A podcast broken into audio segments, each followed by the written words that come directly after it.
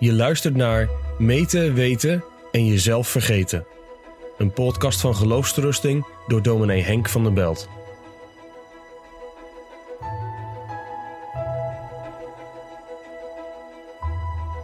Geloofzekerheid is een geweldig geschenk van God.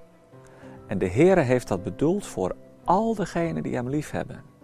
Het is dus niet een optie voor een enkeling, maar het is de wil van God dat al Zijn kinderen ook mogen weten in wie ze geloofd hebben. Sommige christenen zeggen dat het helemaal niet kan. Zeker weten dat je naar de hemel gaat. Ze vinden dat zelfs een beetje te een beetje aanmatigend. Hoe kun je dat nou zeggen? Ja, dat God bestaat kun je misschien absoluut zeker weten.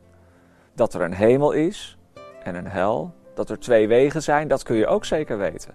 Maar om nou van jezelf te zeggen dat jij op de goede weg bent, is dat niet een beetje trots? Een beetje hoogmoedig? Dat was trouwens ook de discussie in de tijd van de Reformatie. Misschien zou je zelfs kunnen zeggen dat de reformatie van Maarten Luther, van Johannes Calvijn, cirkelde rondom die vraag van de geloofszekerheid. Kun je het eigenlijk wel zeker weten? Nou, de Rooms-Katholieke Kerk heeft vastgesteld op het concilie van Trente dat dat dus niet kan. Omdat je hart bedriegelijk is, omdat je geneigd bent om altijd beter over jezelf te denken dan misschien wel realistisch is kun je nooit zeker weten dat je op de goede weg bent. Dat is eigenlijk heel hoogmoedig en ook heel gevaarlijk. Want zodra je dat zeker weet, zeker weet dat je naar de hemel gaat, word je vanzelf een luie christen. Ga je een beetje achteroverleunen en dan denk je, nou, het zal wel, het komt wel goed. Wat ik ook doe, wat ik ook laat, het zit wel oké. Ja, die conclusie mag je natuurlijk niet uit de geloofszekerheid afleiden. Dat kan ook helemaal niet als de geloofszekerheid een vrucht is van de Heilige Geest, die vrucht waardoor je steeds meer op de Heer Jezus gaat lijken en Hem steeds meer nodig hebt, ja, dan kan die zekerheid natuurlijk niet tot gemakzucht leiden. Nee, het zit anders met die geloofszekerheid. Het is een vorm van reflectie op de relatie. Zo hebben de Puritijnen het tenminste uitgelegd.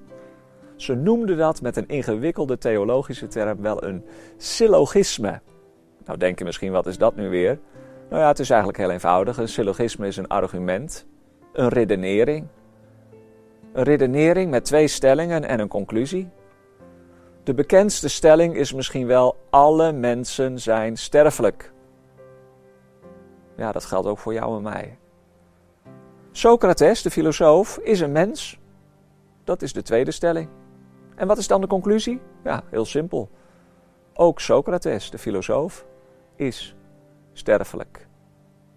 Nou, op zo'n logisch redenerende manier analyseerden de Puritijnen ook de geloofszekerheid.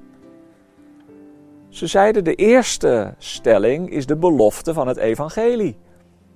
Een ieder die in hem gelooft, heeft het eeuwige leven. De tweede stelling van die conclusie is: Ik geloof. Ik geloof in Jezus. Ik heb Hem nodig. Ik kan Hem niet missen. Ik vertrouw op Hem. Nou, trek dan ook de conclusie vanuit die twee stellingen. Dan heb ik ook het eeuwige leven. Niet dat het geloof een vorm van redeneren wordt, natuurlijk. Je kunt het overdrijven, alsof het een conclusiegeloof wordt. Nee, het gaat hier om de analyse van wat er gebeurt als je nadenkt over, als je reflecteert op de relatie met de Heer Jezus. Hey, wat een wonder. Ik geloof in Hem. Maar als dat zo is, dan gelden ook al de beloften in het Evangelie. Voor mij, door dat geloof. Dan heb ik het eeuwige leven? Of zoals een van de Puritijnen, William Perkins, het zei: Ieder die gelooft in de Heer Jezus is uitverkoren. Nee, niet omdat je gelooft in de Heer Jezus, maar omdat die twee samengaan: uitverkiezing en geloof. Ieder die gelooft is een uitverkoren kind van God. Ik geloof. Ook al is mijn geloof misschien zwak, ook al is het misschien klein, Ook al is het misschien pas beginnend. Ik geloof. Heere, ik geloof. Kom mijn ongelovigheid te hulp. Maar, wat is dan de conclusie van dat syllogisme? Ook wel een syllogismus practicus genoemd, met een ingewikkelde term. Wat is dan de conclusie? Nou, dan ben ik dus uitverkoren. Zo spraken de Puritijnen en de mensen van de nadere Reformatie over de geloofszekerheid. Ik denk wel dat we dat een beetje kwijtgeraakt zijn in de reformatorische kerken. Reflecteren op de relatie en dan zeggen: Ik ben uitverkoren. Anders zou ik niet gaan geloven in de Heer Jezus. Natuurlijk blijft het een lastige vraag. Ik geloof, maar mijn geloof is zo zwak, zo wankel. Juist daarom heb je steeds versterking nodig van het geloof door de belofte van het evangelie. Dat je niet blijft steken in geloof ik wel echt, maar dat je je steeds vaster, steeds meer gaat richten op die eerste stelling van die conclusie, van dat syllogisme, van die redenering, op de belofte van het evangelie. Dat blijft het geheim van de geloofszekerheid.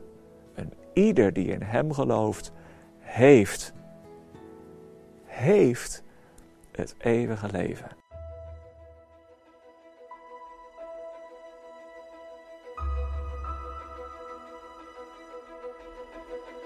Je luisterde naar een podcast van Geloofsterusting.